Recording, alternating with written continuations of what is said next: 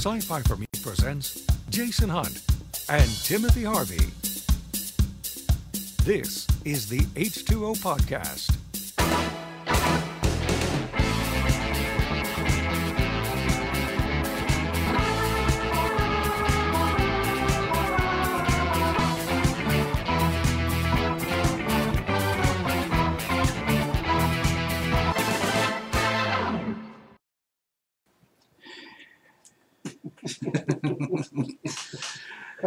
Uh, Isn't that fun? it is. It is fun. It is fun. Uh, good afternoon, everybody, and welcome to this 164th episode of the H2O podcast. You know, I never thought that I would say those words again. Hello, Timothy Harvey. Hello, Jason Hunt. And for those of you who are watching live online, yes, I know the names are in the wrong place because the original plan was for us to be sitting in different places, but because of the gremlins that are in the station, we have had to make adjustments. So I'm going to have to build another graphic. So it's it's like Face Off. Kinda. Which one? Wait, wait, wait, wait, wait. you know that you know ni- neither one of us gets the winning end of that deal, right? No, you're right. That's true. Okay, all right. Just.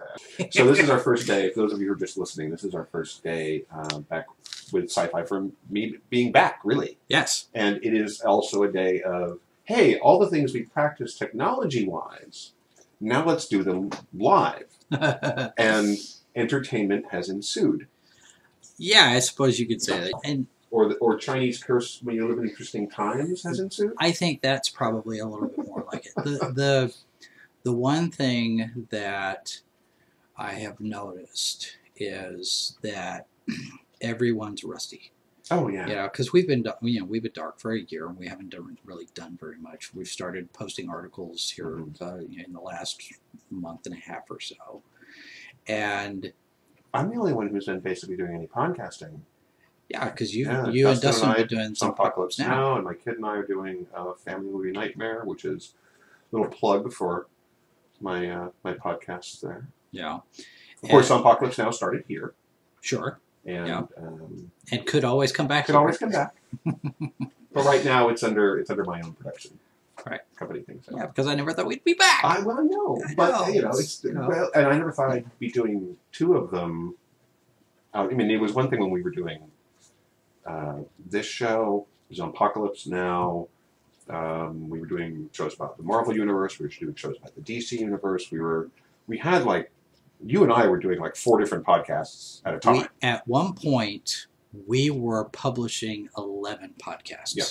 and that was way too much. There have Oh, been a couple of people that have made comments before when we were talking about coming back that um, maybe we had spread ourselves a little too thin. Possibly, yeah. and i think that's that's accurate. Of course now with all of the shows that we've got rolling out in the next two months here on on tv Yeah. we may be spreading ourselves too thin. But I think we have a, a perspective now that we could be a little more willing to look at that and say, okay, which one of these are we having the most fun doing? Which ones of these are the ones that people seem to enjoy the most? Do we need to trim back and feel a little more confident that we can do that? Uh, But I think it's also going to help that we're doing a lot more collaborations this time oh, around. Mhm. Uh, for example, we can Mhm. plug our new show that's going to be Yeah. recording next week is uh, our Doctor Who discussion program. yeah, TARDIS sauce. TARDIS Sauce. That's a very clever name. very clever name. I think I liked that name. I wonder who came up with that. Uh, but that's going to be a collaboration between us and Traveling the Vortex, Right. which is a podcast out of Topeka with Glenn Bartlett, Keith Miles, and Sean Collins. Mhm. And coming up, you guys are going to have a special episode of that because not only are you able to discuss the entirety of Doctor Who, you know, the the the Whoniverse, as Mm-hmm. it were, but we're also going to get a chance to interview Andrew Cartmel, Yeah. who was Yeah. responsible for So what, he was the last. 87 to 89, right? He was the last showrunner for the original run of the series. Right. And he's also the man who is responsible for what has infam- infamously, maybe, been Mm-hmm. come to be known as the Cartmel Master Plan, which, if you don't know anything about Andrew Cartmel, you may, if you're a Doctor Who fan, you've probably heard that phrase. And it's really been something that heavily influenced Doctor Who while the show was off the air. Right. So the books, the audio um, stuff, and the Virgin line of books was heavily influenced by the Cartmel Master Plan.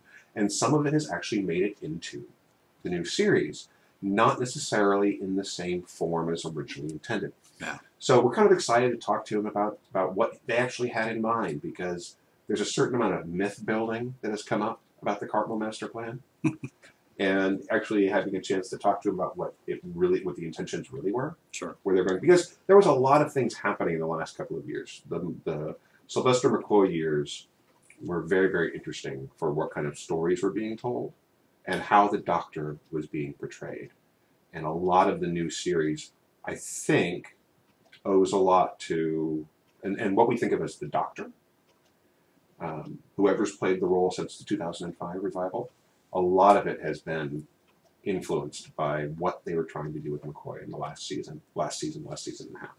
Yeah, and and Andrew has said that he hasn't seen any of Jodie's season yet. Right. Uh, but it would be interesting to get that perspective from somebody who was in involved with the show uh, from way back when. To, well, and when you, when you consider that, I, I want to say it was, ah, I it might have been Verity Lambert, um, who, of course, hugely influential to Doctor Who. Sure, first Uh, producer. one, and one of the first women producers at the BBC. Mhm. Uh, and there was this. There were discussions back when when Hartnell was clearly ill, and they were talking about regeneration, uh, regenerating the Doctor, and the whole thing that influenced the show from then on uh, came up. The discussion of having a woman play the part is not new. It was, it, it, and of course, when it was done in the '60s, everyone was like, "There's no way." and whatever. But then again, they were saying the same thing about Verity Lambert running the show. Right. Oh, it's a girl. Yeah, but back then, you know, it wasn't that critical of a show. It was Oh, just, no. you know, it was just some kids' history show. And that's one of the things that we're looking to. We'll, we'll have an episode where we, we just talk to Andrew, uh, and and then we'll have our our next regular episode. Right. Is going to be um, just about this last season, just discussing it in broad strokes, and um, I have some interesting parallels between the first season of the original show and this season, uh, in terms of how they were trying to approach like educational, because there was a lot of influence with history this season. No. And I don't think a lot of fans, especially the newer fans, understand or even know that that's kind. That was that was the show was meant to be an educational program, Mhm. an educational children's program. It was supposed. There was all the historical episodes were supposed to be about real things that happened in history. I tell you, kids these days, they have no appreciation. It, it's still strictly speaking considered by the BBC a children's show. It's funny because um, the Hollywood Reporter just posted uh, the news that uh, the rapper and actress Awkwafina, that's her Mhm. stage name, she was going to be joining the cast of Jumanji 2. Mm-hmm. And I thought, hold it, no, wait, wait. So I had I had to, of course, post a correction for them. So you mean Jumanji three? but you know, I guess nothing happened before 2000 or or you know how far back does history go for these people because Jumanji Yeah. and then Jumanji Welcome to the Jungle is the sequel to Jumanji that makes Welcome to the Jungle Jumanji 2 Right. True. which this third one would be Jumanji 3. It's kind of like the numbering for Star Trek. They keep talking about Star Trek 4 going into production eventually Yeah, yeah. one of these years. It's like, it's not Star Trek 4, it's Star Trek 14. there are other films named Well, Star Trek But even before J.J. Abrams. the did. new Star Trek films don't have numbering. They aren't. I mean, there's no right. there's no real sense to them that they, they they're even considering them. You know, I, I tend to see in the folks who are writing about this in the proper way, they're saying the fourth of the new Star Trek films. Right. And but there were a lot of people that were calling Into Darkness, you know, Star Trek 2. Mm-hmm. Like, no, no, no. And you know, Star Trek Beyond. Before Well, it had a ti- before it has a title, they it's have the. Kelvin. It's the. Kelvin verse two, because this is this is the Kelvin verse. This is an alternate universe. That's true, but it's not Star Trek 2. There, there it's is Star, it's Star, Star Trek it's 2. Star Trek, the Kelvin verse two. Strictly, I mean, that, that's your that's your real title. It's a little long and unwieldy, and we're not Star Trek K two. Hey, considering considering um, K two is a pretty dangerous mountain to climb, and considering the challenges that anybody is going to have coming back to a beloved property, and we're seeing this a lot right now, um, between what the what Disney's doing with Star Wars, between what uh, Paramount is doing with uh, Star Trek, um, uh, what you're getting in CBS All Access, uh, what you're seeing with with uh, Chibnall trying to do something different, and and it is different. It's a different it's a different take on on doing some classic Doctor Who things. Um, fans are fans are slow to accept change, and it's good and bad. I have issues. I think it would have some issues with, with modern fandom. I think it would depend on what kind of change you're talking about. Oh, if, sure. you're if you're talking about fundamental changes to the entire franchise, like The Last Jedi tried to do, There's some real argument made for, for fans having a reaction to that. That- yeah. that- oh, yeah. that pushed Okay. way too far. And and to hear to hear all of the things that we're hearing in the rumor mill about Star uh, Star Wars Nine being a reset Mhm. and J.J. Abrams having to fix. Uh, the latest rumors are that uh, pretty much everything from the Last Jedi is getting jettisoned. So it's going to be real interesting to see what J.J. Abrams does with that movie. Well, and, and when you consider, and we've talked about this before, if you want to go back to our catalog of episodes, you can find other times we've talked about this. Which is available at sci-fi4me.com. That's right.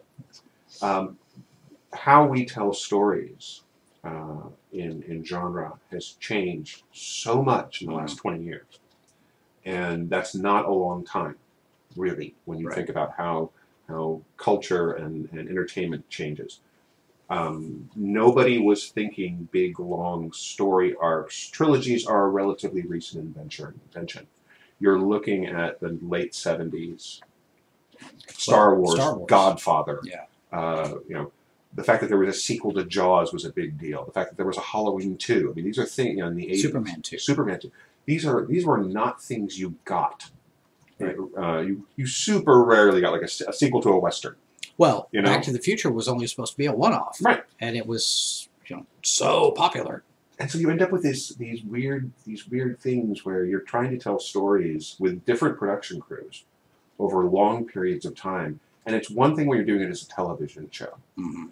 where you basically have a writer's room and you sit there and do it and you're basically filming stuff back to back to back to back to back Right. Whereas with a feature film you might have a year in between production times depending on how it's getting funded and what what other assets have to be somewhere else there's a lot of things that can change it so the idea that we're actually having, you know, three new Star Wars films, period.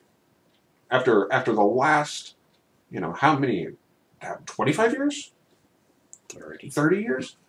yeah, God, it's um, it, it- it's it's stunning in itself. Well, Um, and you talk about things being episodic. The Marvel Cinematic Universe. Mm-hmm. I've I have said for a number of years now that if you look at those films as if they're a TV series Mhm. where Kevin Feige is the showrunner, then it makes absolute sense how how they're approaching all of that, Right. making it all connected because each movie is an episode of the TV show Marvel Right. Cinematic Universe, and I think there are not too many people in Hollywood who can make that leap in how they're approaching things. And they're still trying to find somebody in the DC universe who could do it. Geoff Johns and Jon Berg are out. Mhm. Zack Snyder's out. They didn't ask uh, Joss Whedon to do it. So they're still looking for that one. They're looking for their Kevin Feige, Right. and I don't know I I- honestly, many I- candidates that could do it. I kind of don't think DC should do that. I think that DC aping uh, for all the mistakes that DC has made with their films, and they have made quite a few. Uh, they're the idea, and I think that, that Wonder Woman and Aquaman, which are very very different films, Mhm. uh, from very very different production crews, from very different kinds of tone and visual aesthetic and, and all these things. There's so many differences, but yet they do have two things in common. First, they serve as really solid origin stories for those characters. Right. And where you go next is the interesting part. And two, they both broke new ground uh, in ways that were not supposed to work. Because, of course, you were not supposed to have a female led superhero film because Supergirl ruined the world for all the studios. No, no, no. It was Catwoman. It was Supergirl and Catwoman. Well, okay, very Catwoman, yeah, Halle Berry's Catwoman. So I mean, there was there were so many stories about how Wonder Woman was just going to be. Oh God, it just can't be. No, the audiences will not embrace this. Well, now, now to be fair though, some of the early buzz, some of the early chatter, was that people were worried about that film because nobody had seen any footage at that point. Sure. Um, it had been shot, and you know, executives at Warner Brothers had seen pieces, Mhm. bits and pieces, and the word that we were getting out of the rumor mill there, you know, insiders are telling us, sources are telling us Mhm. that Wonder Woman's a mess. And at that point, it could very well likely have been a mess I, until they s yes. straighten it out. So, but prior you know, to that, prior to the actual first words coming out, there was so much you can't have a female-led superhero. Right. You just can't. They don't work. People don't see them. They're not good movies. which is one of the reasons why we still haven't gotten a Black Widow film. Right, and the fact that we're getting a Captain Marvel film, it looks great. I'm dying to see the film. I Oh, hope it's it's really good. Yeah. Because it's got a fantastic cast. It looks, I mean, visually it looks cool. I, I'm- still waiting excited. to see if Brie Larson has more than one facial expression, but other than that, the trailer looked pretty good. But you can't trust trailers because always remember here. Here's if you don't know this, folks, and I'm sure most of you who listen to us probably do because it's not news.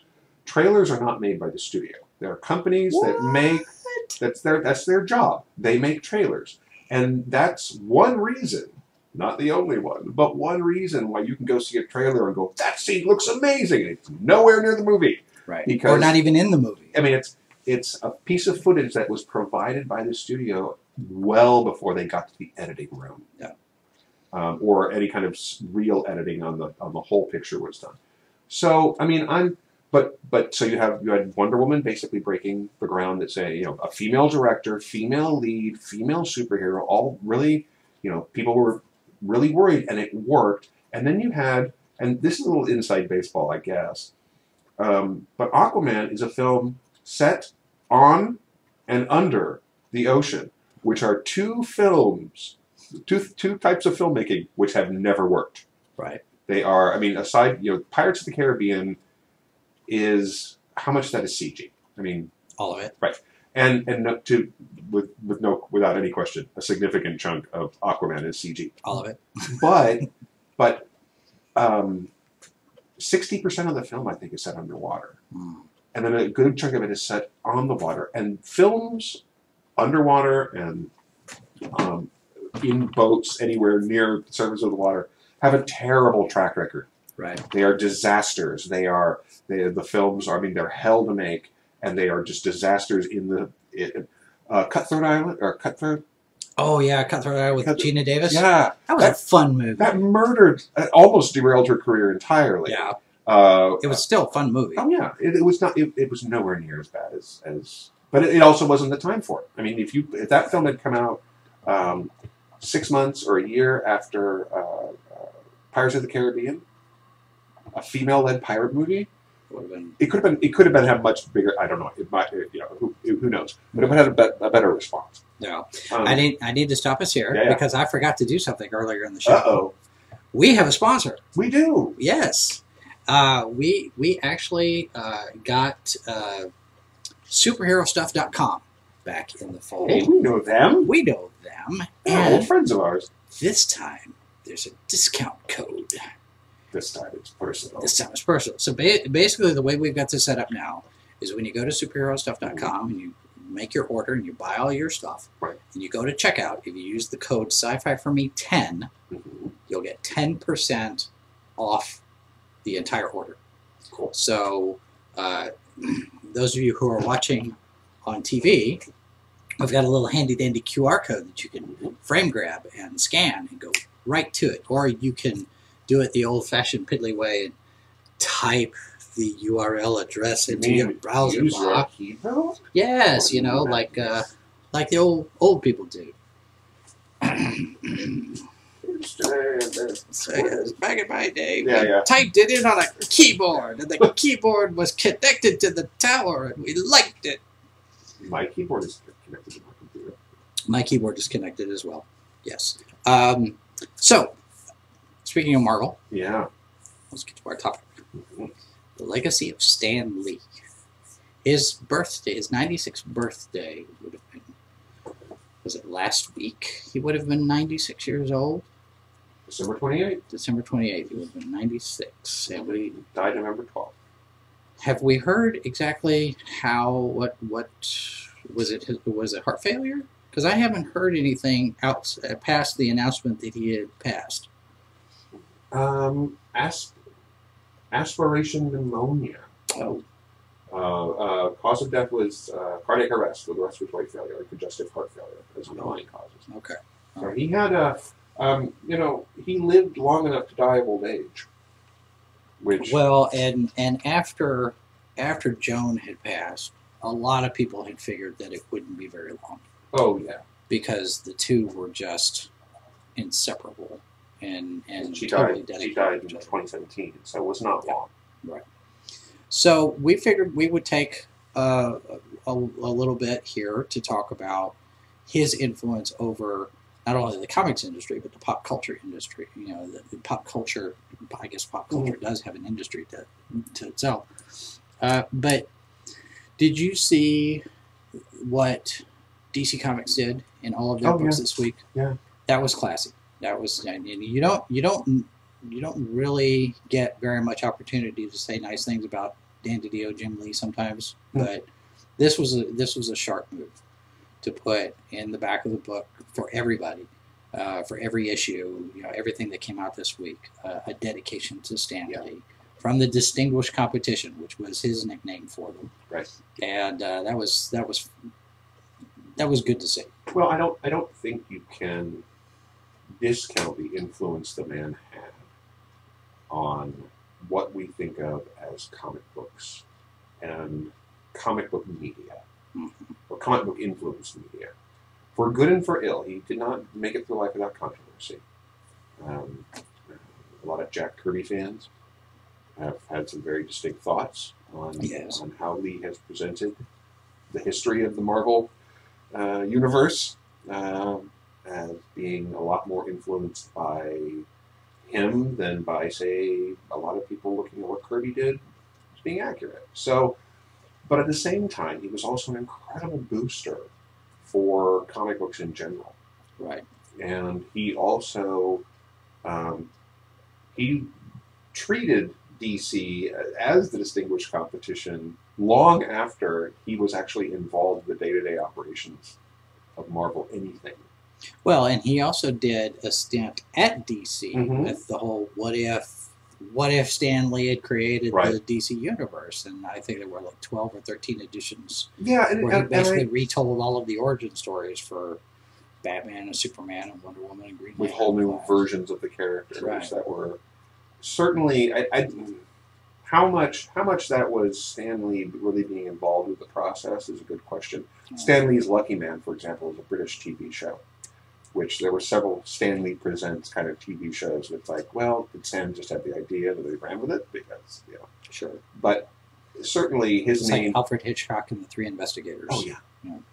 Uh, but certainly, you know, his name attached to that um, certainly made people turn, tune in, especially in the states who would not necessarily have seen a actually fairly witty and kind of dark and twisted British TV show, which I actually highly recommend. Stripperella is not something that you would normally think of. That's true. You know, it just it just hit me that there are probably people out there now that are that are looking up Alfred Hitchcock and the Three Investigators because they've never heard of it. Which would be awesome. It's good. It's a good series of books. I highly That's- recommend It's, it. it's good. It's good for like uh, 46 or 47 books in the series. yeah. And if you're if you're a teenager or a 12, 13, Yeah, I would say so. they're they're actually kind of a fun introduction to mystery stories. I that are went not too through. I went through most of them the summer of fifth grade when I was ten. Yeah. Uh, spent a lot of nights staying up very, very, very late because I'd finish one and I'd go to the next one. Um, and I still, I still have the entire series with me now. So. And if you're someone like me who actually prefers the original, crank them out on a you know on a mill, uh, Hardy Boys and Mhm. and Nancy Nancy, Drews, uh, and and for some reason never. Even though I appreciate the fact that they've up- been, they they updated the characters for modern times, which I think you, you can do with Hardy Boys and Nancy Drew if you do it right. Yeah.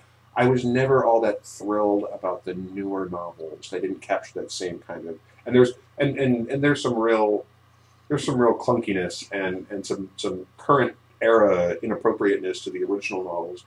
But there was something about the way they were written that I think played better to me. I don't know. The problem with the modern era stuff is that, that Joe Hardy doesn't look like Shaun Cassidy. Right. How many seasons did, uh, did uh, Parker Stevenson and Shaun Cassidy actually do? I wonder, was it two? Maybe Was two. two? Cause, Well, because then they added uh, Pamela Sue Martin as Nancy Drew, and, and I don't know if that was the second season. I have super fond memories of that show, and Yeah. I, I can tell you right now, having gone back to look at it, it's not good. but I have super fond memories because I was the right age to. The theme was fun. Oh. The theme music was fun. I still have it. That still gets in my head sometimes. There was supposed to be a uh, uh, Nancy Drew reboot Yeah, coming up that sort of crashed and burned on on pretty much all accounts from what I'm hearing. right. They changed just about everything except her name, so Yeah, and I think that would do it. you know, But anyway, Yeah. Stan Lee. I know. Well, see, but we digress. the digressions are back, you didn't think you'd get away as from them, as are the coffee. Uh, the coffee mugs. We have brand new right. coffee mugs. I don't know if you can see those or not. We have uh, we have a new logo, new branding. They're very spiffy. You, if you're looking on TV, you can see them. It's it's it's a lot of fun. We we have so many things planned for the new era. I guess you know, ten years to overnight success or something. Jesus, we're out of control. Danger, Will Robinson. Um, Which, was an entertaining reboot. I, I, I- I I've been impressed got with it. It's it's it's not perfect, but I, I've been impressed with what they're trying to do. I got four or five episodes into the first season and didn't go back to it for uh, we got I got busy and Yeah, things just happened and I just haven't done it. I've been meaning to. I, I, I was I think it's not a slavish reboot, Mm, but it also keeps enough of what made the show, the original show, work. Yeah. That I think that that's not a bad example for how to do a proper reboot. Which does take us back to Stan Lee because what the Marvel Universe has been doing cinematically um, has rebooted a lot of the things that Stan Lee had a hand in uh, originally. right. So you may recall there was an Incredible Hulk television show. I seem to have heard that at some Yes, there was also a, a, a Spider-Man television show, live action Spider-Man television. Was show. it a, was it television? Yeah, it was a television show. Captain America was two TV movies. right? Which were both They were fine for what they were at the time. There. There were actors and there was a crew, and movies were made. I thought it was interesting how they how they updated it for modern times. and basically said, you know, Steve Rogers was the son of a World War II soldier who was known as Captain America. Oddly, they tried to they tried to do something that DC tried to do with their films, was to root it in the real world, air Yeah. quotes, uh, and at a time when that's not what audiences were. Well, I mean, the Incredible Hulk did really well with that Well, the- because the, yeah, you're it was mainly it was the fugitive with the Green Man. yeah, hmm and it focused on Banner more than it did the Hulk, which Well, I it- thought was a smart move at the time. Not not only for budget considerations because of the makeup, the special effects, and whatnot, but also the fact that it made it more of a personal story Mm-hmm. that you're you're having to get emotionally invested in this character Banner, who's got this monster he has to fight. Well, it kind of it kind of in many ways did go back to what the original treatment of the Hulk by Stan Lee and, and Jack Kirby was, which is he came out at night. It was basically Jekyll and Hyde, hmm and he you know it, when when the sun went down, the Hulk emerged, Yeah. and of course over time that's changed to I have to get blasted with gamma rays to change back. Um, to Don't now it's angry. don't make me angry. And then of course that classic line. Uh, although currently in, in the current run, um, uh, which is very horror influenced, very horror influenced. Oh yeah. um, Jack McGee has died, and his daughter is a reporter who's been hunting down the Hulk, and it's actually, um, which is interesting. You know, in terms of in terms of when the timeline hits, Right. is kind of the TV show era timeline.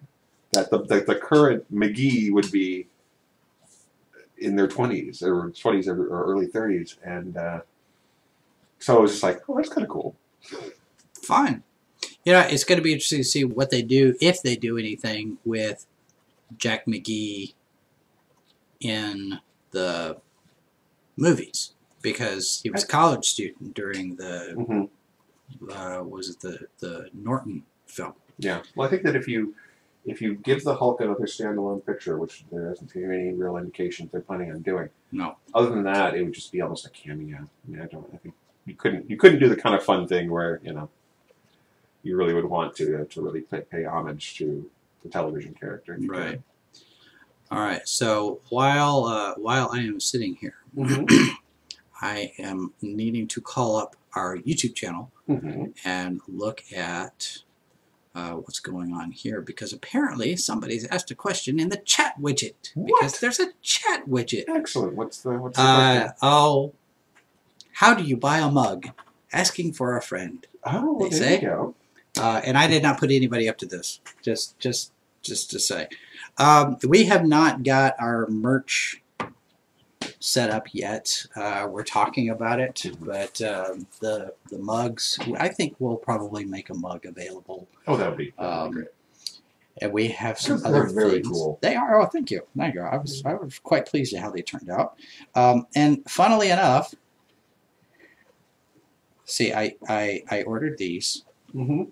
and there was a discount code Hmm. that let me take 20% off of the order. Oh yeah.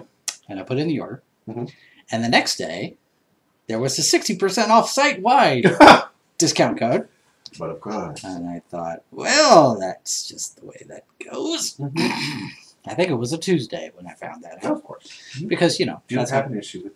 Tuesdays. Well, Tuesday has an issue for me. You know, it waits for you in a dark alley. It does. He It was does. bitten by a Tuesday at the child, Uh, I was born on a Monday. which explains it. I think I was. Wait, wait, wait. I might have been born on a Tuesday. Now that I think about it. There we go. I have to go back and look at the look at the year. Um, so yeah, so there we are. Oh, and look, our YouTube channel is decent signal. Hey, You see a picture, nice. and everything looks okay. I guess. Cool. Stan Lee. Stanley. So he uh, uh, he got his start with Timely Comics in '39. And of course, for those of you who are not familiar with what Timely Comics is, uh, it was the original home for uh, a lot of superheroes that you think of when you think of as Marvel. hmm Uh, Captain America came out of Timely. Uh, Submariner, mhm. Human Torch, the original Human Torch, Right. not Johnny Storm. Right, the Destroyer, which is a character who has popped up in Marvel Comics in various forms. I think he actually had a. Well, I, I think they've had him in, and they've done some Invaders, the 1940s superhero Nazi fighting Okay. heroes. Uh, I think he's shown up in a couple of the, the returns of that series. Um, and let's see. Uh, Because he started. Uh, he started when he was a teenager. mhm. His cousin-in-law owned the company and gave him a job, and he ended up writing some filler stories Mhm. Uh, for back back pages in, in some of these books until at at one point he ended up being the editor. Yeah. And then he went off to war, Mhm. served his served his time in uniform, Right. and 42 to 45. Came back after he, the and war. then he came back and he was back at, at Timely. And it's funny to hear the story of his journey at that time because he he had aspirations to be the next great American novelist, Mm-hmm. and that never happened. 'Cause He kind of got sidetracked a little bit by cosmic rays and funny books Mhm. but I have to wonder if he had been the great American novelist, he probably wouldn't have had as much influence on pop culture as he's had Oh, yeah. with his work in Marvel. so. Um, the the thing about comic books, and I think what he managed to do with things like Fantastic Four and the X Men, although the initial run of the X Men could widely be considered as a bit of a failure, it wasn't until the reboot. Um, Chris Claremont was Chris the one who really made that. Um, but you look at those those early the Avengers, um, that sort of thing. There was a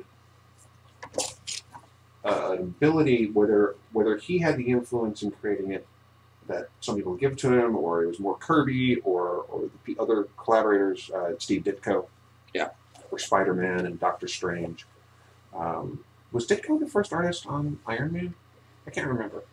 I'm not sure. I want to say it was Kirby, Mm, but I yeah. could be wrong. I my my Marvel history is not quite as straight in my head as I would like it to be. Yes, I mean Stan Lee's major co- uh, collaborators in those early days were Steve Ditko and, and Jack Kirby, and Ditko And his brother. and his brother.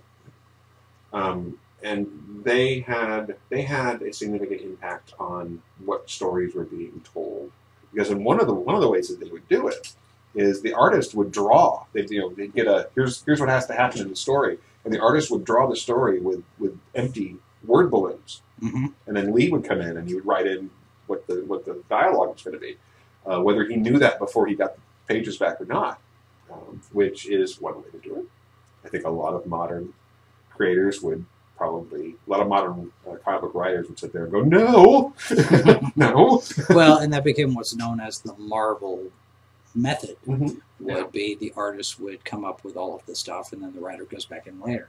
Um, Which is what some of what led to a lot of people saying that Lee did not necessarily deserve the credit for creating these characters in the way that he, he tended to have the credit uh, because of who was doing a significant chunk of the initial work. Right. Um, but he was also uh, really, really good at marketing the product. And being the cheerleader for the entire industry of when sorts with Marvel. And when you consider how much it could have been a disaster and completely, I mean, because the number of canceled comic book titles versus the number of comic titles that have survived and become, uh, well, inspired movies, yeah, good movies, uh, is, you know, the, the, the canceled ones far outweigh the successful ones. right. I have a note from the official program observer. Yeah. You sound like you're in a cave, so we're gonna, Uh-huh. we're gonna make an adjustment here on the microphone. I am in a cave. We're gonna get yes, we're in the cave. well, we're not in the cave anymore. we're, we're upstairs, out of the cave. We're uh, we're moving up in the world. This setup is not probably going to be the ultimate setup No. for us. No, not at Uh, all. It's a little, it's a little weird. No, but since since I'm on a wireless microphone, Mhm. I could actually walk into the break room, continue our conversation, and I can go get me another cup of coffee. But that would be rude to our TV audience, That would be rude. so I'm not going to do that. By the way, if any of you are associated with a coffee company, We like to put them in the mugs. yes, we still. coffees. I think we have. I had a, I had a, uh, an interesting conversation on Thursday Mhm. with someone who mentioned I, that our, our new show in the morning, Good Morning Multiverse, Mhm. it's on Saturday morning at ten o'clock, Mhm. is a good place where we could get an advertiser like maybe orange juice or coffee. When she mentioned coffee, I said, you know, I've been chasing for a coffee sponsor for years. So if any of you are associated in any way, shape, or form with a coffee company and you would like to get a niche audience, let's talk. And see, and that was the other thing that Stan Lee did. You talk about being the cheerleader and being the champion. He's he was constantly on. He was constantly oh, ever the showman, ever the but he was sincere about it. It wasn't it wasn't something that, that he was putting on a persona or anything. He was genuine in his enthusiasm for this thing called comic books Right. and superheroes. And he even he even said at one point in an essay he's he thought that it should be spelled comic books as all one word Mhm. because if you look at books, you look at comic book, comic books, it's it's a completely new category because they're not funny, not Not always, necessarily, right? not necessarily funny. So if you make it all one word comic book, like all one word superhero, it redefines it a new category. And that was his Right. thinking whenever he said it's got to be all spelled one one word. But he was that enthusiastic about everything that he did related to comics. Right. I don't think I've ever seen anything with him not being upbeat. I mean, there were a couple of a couple of video blogs that he did where he didn't really have very much energy. Sure. But in terms of tone and what he was talking about and his excitement about whatever it was he was talking about, he was always upbeat. Well, he was he always was aware that fans made the industry. Yeah. I mean, the success, his success, uh, the success, success of the comic book industry is entirely reliant on readers and people who want to read the product. If people stopped reading comic books, they would go away. And that's something that a lot of the people that are in comic books now need to be reminded of. Well, that's, but that's a conversation for another episode. But at the same time, um, the comic book, the, the, the field of what's out there for comic books now, and we saw this in the 90, in the 80s, in the 80s especially, Mhm. and then the 90s, and, and now again, creator-owned comics are a thing that didn't exist when Stan Lee was was. I mean, he he kind of stopped doing really writing comic books in the 70s, late 70s, and then he was looking at media. He Mhm. was going out to you know, L.A. to look at, at selling TV rights to oh Spider-Man and the Incredible Hulk. Uh, but And it's funny too because the creation of She-Hulk came out of Universal owning the rights to the Right. Incredible Hulk because he's he sat there and said, "We better come up with a female Hulk first because if Universal does it, they'll own it. We won't." He was always he was he was always thinking ahead, and I think he was thinking ahead in some of the some of the characters that he created is too with Black with with uh, Falcon, with Mhm. Black Panther. Uh, you know, how much of a mix of characters are there in the X Men? Mhm. You know, being mutants, they're born that way because you know how many times can you do cosmic rays, yeah, exactly. right? or radioactive spiders. Yeah. um, and of course, in a time when radiation was considered to be a beneficial, uh, you know, to be exposed, bitten by a radioactive spider, as opposed to remember relics when uh, uh, Marvel. I think it was relics, Marvel relics, where they basically were like, okay, what if this really happened in the real world? Peter Parker gets bitten by a radioactive spider and dies. Yeah, Bruce Banner gets exposed to uh, uh, gamma giant amounts of gamma radiation. and He dies. mutates and dies. You know, do not stare directly at the, the storytelling silliness that, that, that lies at the core of a lot of comic books. Well, I mean, how many how many people can actually breathe underwater without an apparatus? Wow. You know, sub Patrick. Duffy. Patrick. Duffy. and that was like way. Where is that reboot? Man from Atlantis. Um, you know, Where is that reboot? I don't think anyone was clamoring for one. One season. And no, and, and and not a whole lot of sense of where Do to go. you remember um, the Invisible Man with David McCallum?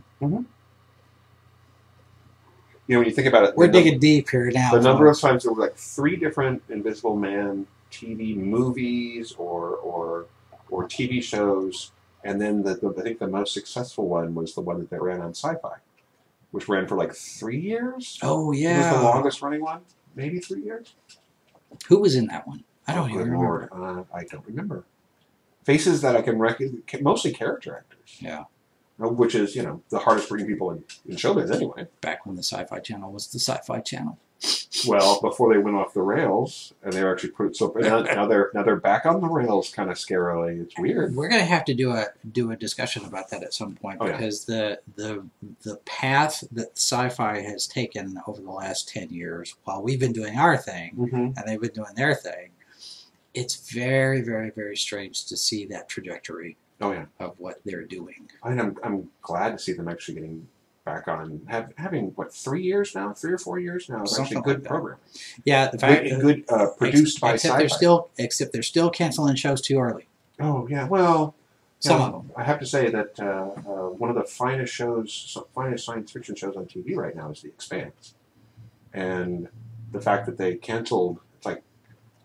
What is wrong? Oh, don't tell me you're doing this again. I know. I know. A ah. lot of people started saying, "Hold on, Yeah. wait a minute." And some shows, some shows have run their course. I mean, you can just the, the story's really told. I may I may But- reach out to Bill McGoldrick and see if he might be willing to come on Good Morning Multiverse at some point Oh. and hmm. talk about you know some of that and the mm-hmm. history of the network because we really saw the network kind of do a course correction after he got there after Mhm. he was put in charge. So Yeah. Um, I know a lot of people were really happy that Dave Stern was gone. Well, you know, it's it's a very the influence the influence of one person on a studio or on a production company or whatever that can really put things off track, um, or um, people looking at, at well, yeah, okay, Sam Raimi's Spider-Man films Right. kind of set the tone. Tim Burton's Batman films set a tone. Um, you know the the films that were coming out, especially in the Marvel, once upon a time, not you know, couple, couple decades ago, twenty five years or so, um, superhero films. DC was a successful one. They were the ones who were breaking new ground and doing new things, and and Marvel's cinematic universe was, you know, bad. I mean, I, I, I have a great fondness for the badness of Dolph Lundgren's Punisher movie, but it's not a good movie. Yeah. Um, so, and that was unfortunately was something that we were seeing because after Lee had gone, because basically by the '80s he was, or the '90s he was basically essentially retired from Marvel. Right. He was uh, what was it, President Emeritus? Yeah, he was still getting a salary, but he wasn't creating any new comics. You know that, and it was the '90s when Marvel basically sold off all their, off their film and TV rights, and Yeah, because they were about to go under. They were they were bankrupt. see, people tend to forget that as successful, or just don't know because, of course, it's it's kind of inside baseball for the the huge the huge number of fans who watch the movies don't know not necessarily know about the comics so much, which is why you can get the, all the news stories saying Iron Man was a second. It's Iron Man's a huge character in, in the Marvel universe, Mhm. but um, yeah, comics were basically in serious danger of the industry collapsing in the nineties. Yeah. um, and it was a dark time, full of shoulder pads and pouches. And And- small feet. Oh God, Jim Lee, not not Jim Lee, uh, Rob uh, Liefeld. Rob Liefeld. The man can't draw feet, so he never did. Did you, did you see he t- uh, he posted? I don't know if it was on Instagram or or Twitter. Um, Liefeld, of course, created Deadpool, Mhm, right. which is played by Ryan Reynolds, Uh-huh. who also played Green Lantern. Uh-huh. Liefeld had said that he would love to see Ryan Reynolds come back to play Green Lantern again. hmm And apparently, there was is there a gag? I think at the end of Deadpool two, or there's a Green Lantern gag. Well, you know, Deadpool two is Deadpool two has got a whole you know theater run again. right? So do we want to give out a Once, spoiler? once upon a Deadpool, Yeah. Okay, everybody saw Deadpool who's going to see Deadpool. Right? We can give this. It's it's how long is it? Yeah, we can give this spoiler right. Yeah, um, Deadpool kills Ryan Reynolds reading the Green Lantern script to save us all. They cut the bit where where where Deadpool kills baby Hitler for good reasons. That was a which you know. Um, but yeah, no. It, uh, Ryan Reynolds is reading the script, going, "No, look at this," and then there's a bang and blood. Deadpool's behind him with a gun. It's like, uh huh. So yeah. so I don't think that uh, uh, Ryan Reynolds is probably going to want to do that. I, you know, I you you make the assumption that he doesn't want to do it, I but he was do it he was very enthusiastic about playing the part when Oh, he was sure. first cast, and you can tell in the early interviews, you can tell he's a big comic book guy. You can Oh, yeah. tell that he, you know he has a love for these characters. Well, and Deadpool was a labor of love for him. The fact that Deadpool even got made oh yeah, is in large part because Ryan, Ryan Reynolds sat there and went, "We have to do this. Yeah. We have to find a way." And so, no, I mean, I think he could play the part. I would rather see a John Stewart because Hal is, I think Hal is hard to get right. I think I would, I would want to, I'd almost want to oh, do. not. No, I, I, he's been hard to get right so far. That's because nobody understands the character. I would like to see a Hal Jordan TV series. Hal Jordan, to distill it down into one thing, hmm Hal Jordan is a cop. Yeah. He's a by the book. He's he's he is a Joe Friday type. Not quite that intense. I was going to say, not quite that intense, Mhm. but that's you know there's structure and there's order and there's rules and there's th- there's a way to do things Mhm. because you saw that in Denny O'Neil and Neal Adams run oh sure, Green Lantern Green Arrow because but that was Arrow's- also a little exaggerated. Well, yeah, I mean, it- but you're still the core of the Green Mhm. Lantern character. The core of the Hal Jordan character is you have to you have to have a structure and a plan. Well, and if you and if you treat way. if you treat the Guardians of the uh, the Guardians of the Universe and the Green Lantern Corps as a police force, Mhm. which, considering how much Green Lantern was heavily influenced by the Lensman series, Yeah. uh, there is a series that not enough people are reading. Um, could make an interesting set of movies. or or some articles introducing Yeah, one introducing you go. the possibility. Yeah, um, you know, there's, eh, yeah.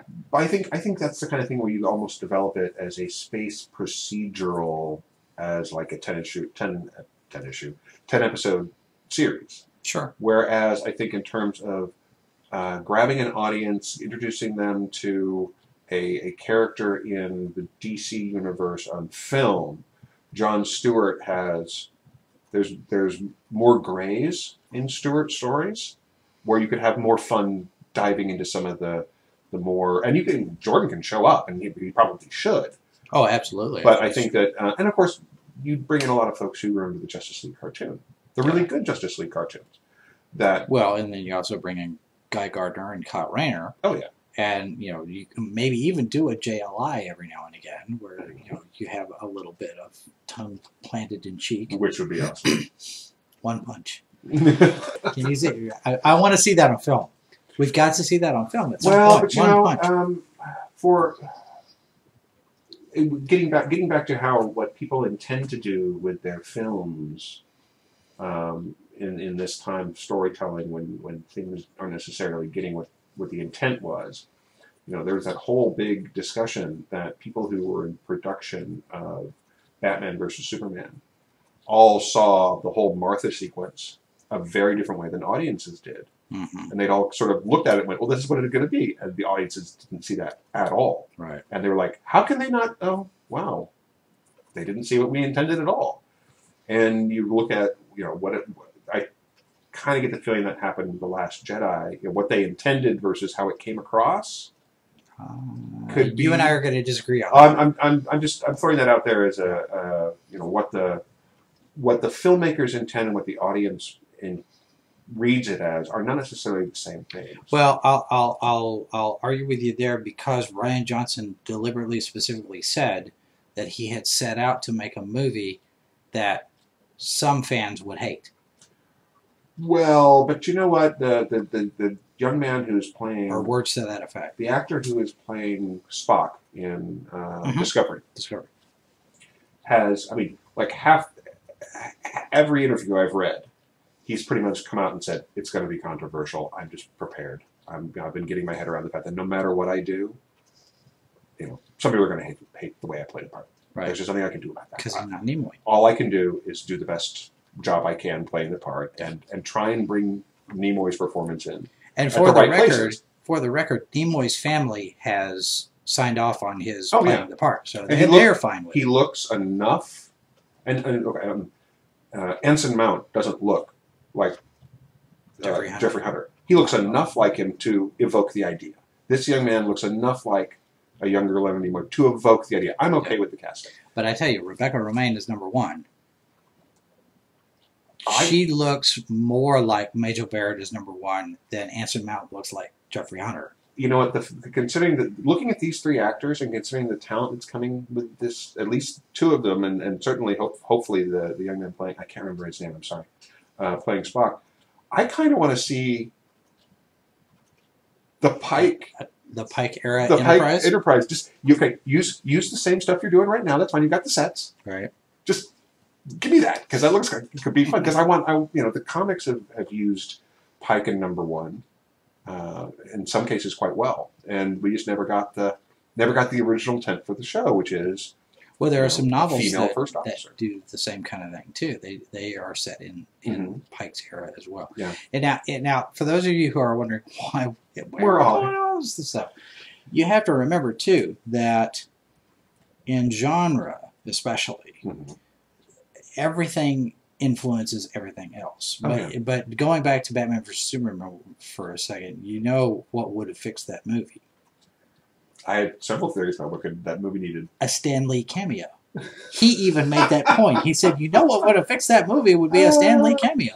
And for all of the you know back and forth, positive, negative about Stan Lee, his cameos were the thing that everybody anticipated. He's got a cameo in, in pretty much everything. He did a cameo in Phineas and Ferb Mm-hmm. when they did their their Marvel thing. Um, he's done cameos in all the Marvel animated things and all the movies, and and 36. when that started, 36 cameos. it wasn't a thing. No. But then it became the thing, and and now it's what everybody looks for. Mm-hmm. And the first movie that doesn't have it is going to feel really, really strange. Um, it's gonna, is it going to be Infinity War? Or Captain Mar- It's going to be Captain Marvel. He's got one in Captain Marvel Oh, that's right. because Yeah, he shot yeah, that yeah. one, and I think he shot one for for Endgame. Mm. I think. But after that, and I don't know if he he may have one he may have one in the Spider Man in Far From Home, maybe I'm not sure. I have to look that up. But the what whichever movie that doesn't have it Mhm. is gonna feel weird. It it'll it is almost as if you watch the entire movie and there's no end credit scene. You Right, because yeah. Marvel has conditioned us to to expect that tag at the end, Mhm. and Oh, we would see Aquaman, and we were waiting in the. Waiting Yeah. Like, well, are they going to have one? Well, because Green Lantern had one. Right. But um, we don't talk about Green Lantern. Even though I said after I, after we finished watching Aquaman, I said I felt like I watched Green Lantern again. Remember? Yeah. Yeah. So, I But- it more than but St- Stan Lee and to a certain extent Marvel, but I think also Stan Stan himself really influenced almost. uh, You know, we're probably talking two or three generations of people who got into comics because of a particular character, but also you have so many stories about people who met Stan Lee when they were fans Mhm.